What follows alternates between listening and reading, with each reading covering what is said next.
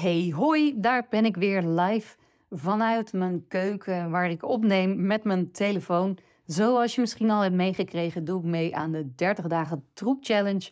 Waarin het doel is 100 stukken content maken binnen 30 dagen.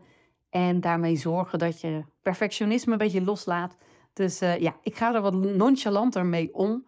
In een uh, vorige podcast deelde ik ook dat wat ik spannend vind om te doen en wat ik lastig vind binnen mijn werk, dat dat is om concrete, duidelijke verhalen te vertellen en duidelijke instructies te geven en niet te belanden in een soort weerwar van verhalen die uit mijn mond komen. En dus wederom, deze gaat ook weer uit de losse pols. En uh, ik hoop natuurlijk dat het dan steeds beter gaat. Ik heb het daar ook over in de vorige podcast. Maar vandaag wil ik het hebben over aannames. Want een poosje terug gaf ik een workshop. Ik werd uh, geboekt door een. Ik, ik let altijd op privacy, dus ik zoek even naar de manier om te vertellen. Ik werd geboekt door een vrouw die voor haar verjaardag, de verjaardag van haar vader, moet ik het goed zeggen, voor de verjaardag van haar vader een workshop boekte voor haar vader, haarzelf en uh, nog wat andere familieleden. En ik, het eh, doel van zo'n workshop is dan natuurlijk gewoon om het hartstikke leuk te hebben. Dat ten eerste. We werkten met dat clubje ook naar een opname toe, zodat ze daar dan nog uh, van na konden genieten. En ik geef natuurlijk wel wat aanwijzingen, want anders kunnen ze net zo goed karaoke doen. En heb ik niet zo'n uh, toegevoegde waarde. Dus het is altijd een beetje balans zoeken tussen ja, plezier en wat dingen leren en naar een resultaat toe werken. En ergens tijdens die workshop gaf ik haar een tip over de kaak. Zij, uh, zij had een neiging om te zingen met te kiezen op elkaar. En als je uh, probeert nu even te praten, want je kiest op elkaar, zeg maar, alle, zeg maar ze alle dagen van de week, terwijl je kiezen op elkaar houdt. Maandag, dinsdag, woensdag, donderdag, vrijdag, zaterdag, zondag. Nou, dat, dat heeft invloed op de klank van je stem. En ik sprak haar daar liefdevol op aan. En zij reageerde uh, meteen met: Oh ja, ik weet dat ik dat doe. En ik heb ook gehoord dat als mijn kiezen op elkaar zitten, ja, dat betekent dat ik iets niet durf. En dat dat, uh, ja, eigenlijk leek erop neer te komen dat ze, dat ze het idee had dat haar kiezen op elkaar zaten van een, weet ik veel, een emotionele blokkade of zo. En dat zou natuurlijk kunnen, hè? Tuurlijk, absoluut, dat kan. Het is niet voor niks dat we spreekwoorden hebben als zet je tanden op elkaar of nog even op je kiezen bijten. Ik weet niet of ik het spreekwoord goed zeg eigenlijk. Um, of niet het achterste van je tong laten zien. Oftewel, ja, eigenlijk uh, met het achterste van je tong laten zien. Als je het achterste niet laat zien, dan heb je bijna iets te verbergen. Dan hou je iets geheim. Dat hoeft niet een groot geheim te zijn, zoals, weet ik veel, cocaïnehandel of zo. Dat kan ook gewoon zijn ik laat niet het achterste van mijn tong zien, omdat ik het spannend vind om mezelf te laten zien. En je kiezen op elkaar zetten of even op je tanden bijten kan ook zijn ja, dat je, of dat je gefrustreerd bent naar een ander toe. Of ja, nou ja, noem maar op. Kan van, kan van alles zijn. En dat is dus wat je moet weten. Niet alleen als je beter wil leren zingen of beter wil leren spreken. Dingen waar ik me momenteel, uh, momenteel, al 15 jaar mee bezig hou. Maar ook als je naar een fysiotherapeut gaat of ergens, eigenlijk als je ergens mm, hulp zoekt en terechtkomt bij mensen die holistisch denken, oftewel het verband zien tussen lichaam en geest en ziel en energetisch en spiritueel. En ik, ik zeg dat een beetje, een beetje met rollende ogen, terwijl ik tegelijkertijd enorm, zelf enorm holistisch werk. Maar holistisch werken, even slikken, holistisch werken betekent dus voor mij dat je ook naar al die facetten kijkt. En dus niet dat alles meteen een hele diepe oorzaak hoeft te hebben. Want ik vind daar een risico in zitten. Ik vind het echt een risico dat iemand het idee heeft dat er een spiritueel. Ik, dat zegt niks per se over die vrouwen hè, van de workshop, maar even om dat als voorbeeld te geven. Ik zie natuurlijk, ik hoor vaker dit soort verhalen. Um, het is jammer als je uitgaat van één aanname en in het ergste geval jezelf dus ook helemaal aanpraat dat iets je eigen schuld is. Of dat iets een hele diepe oorzaak heeft. En het komt door hoe je bent opgegroeid en noem maar op. Terwijl er zoveel andere oorzaken kunnen zijn.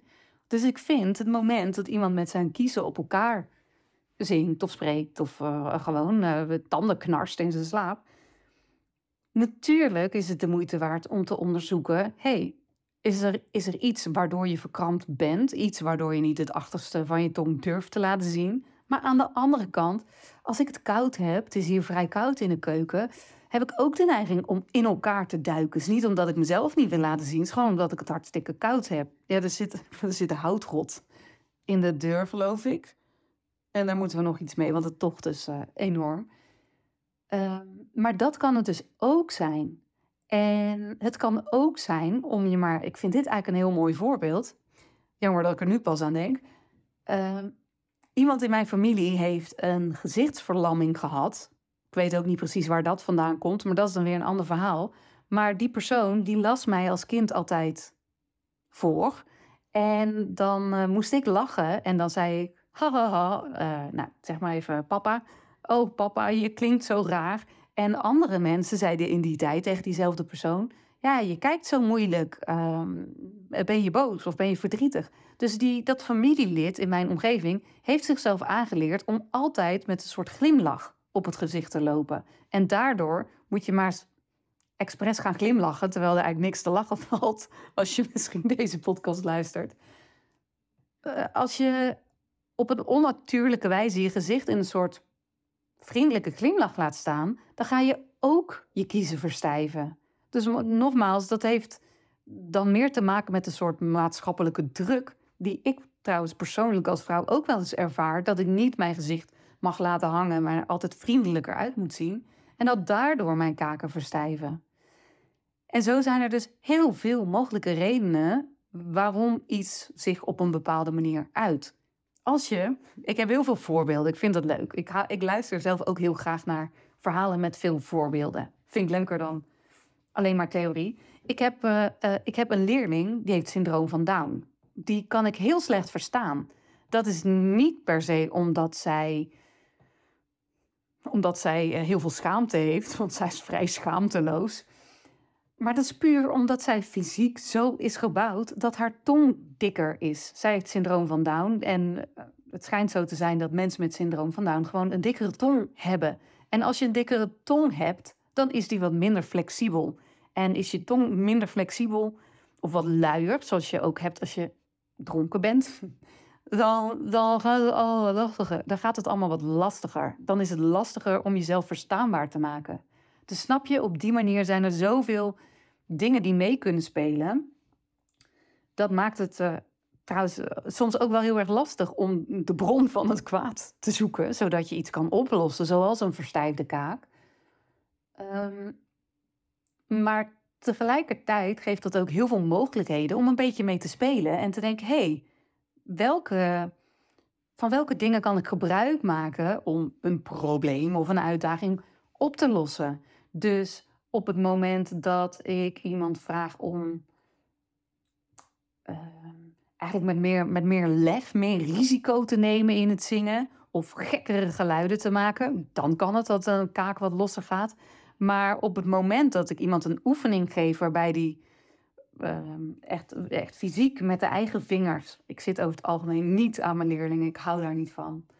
Uh, want ik hou er ook niet van als iemand dat zomaar bij mij doet. Ik heb toevallig vandaag gedaan en ook heel duidelijk van tevoren gezegd: joh, um, ik noem er maar uh, even Tineke. Tineke, ik merk op dat je dit doet met je ademhaling. Ik heb daar voor je oefening voor die gaat als volgt. En dan, vandaag had ik een hele duidelijke instructie. Vind je het oké om die samen te doen? En neem even de tijd om te, om te voelen of je dat goed vindt. Nou, die vond dat goed. Hoe kom ik hier nou weer op? Zoals ik al zei, als ik niet een tekst voor mezelf uitschrijf, schrijf, neig ik nog wel eens naar afwijken van wat ik wil vertellen. Hmm, oh ja, kaak.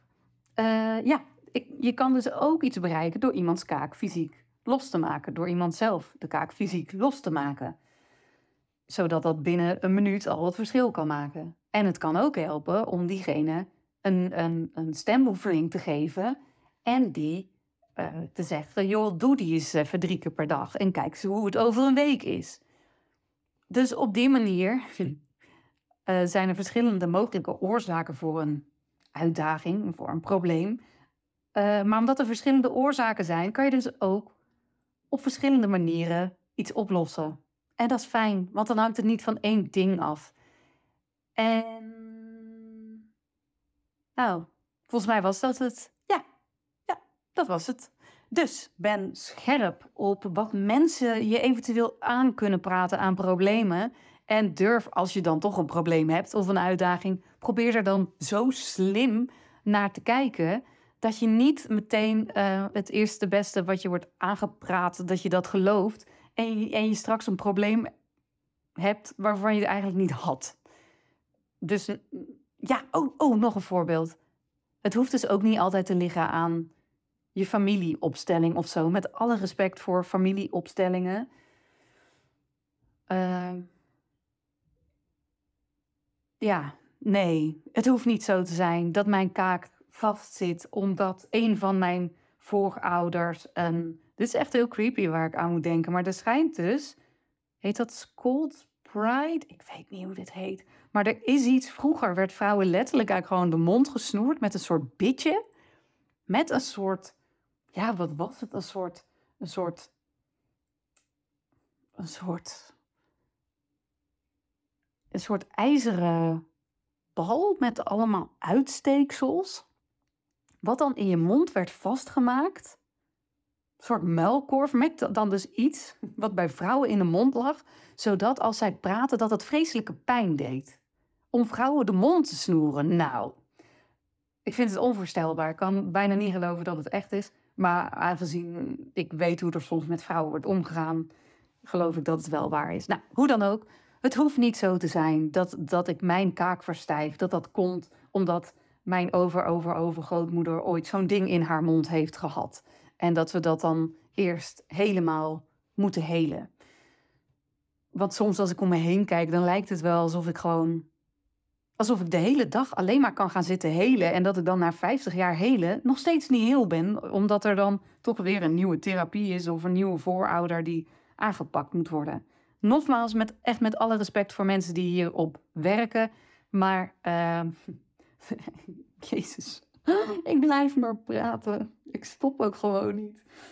Uh, durf kritisch te zijn naar wie je luistert. Durf kritisch, kritisch te kijken naar hetgeen waar je mee worstelt. En uh, naar verschillende oplossingen te zoeken en in verschillende hoeken te kijken. En kijk je normaal altijd alleen maar technisch, dus oh, het is alleen maar mijn bouw, zo is mijn kaak nou eenmaal. Nou, dan kan het echt geen kwaad om eens te kijken in holistische hoeken, meer spiritueel en dat soort dingen.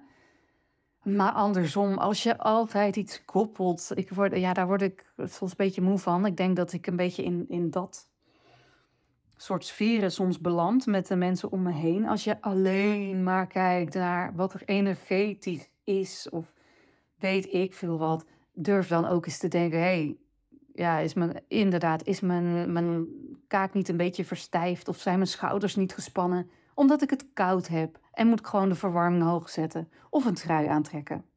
Nou, ik hoop dat je hier iets aan had. Mocht je meer willen weten over mij, over wat ik doe, over hoe holistisch ik met jou uh, werk, dan kan je altijd een kijkje nemen op mijn website www.anne-ermens.com. En ik hoop dat je er wat aan had. Houdoe en tot de volgende keer.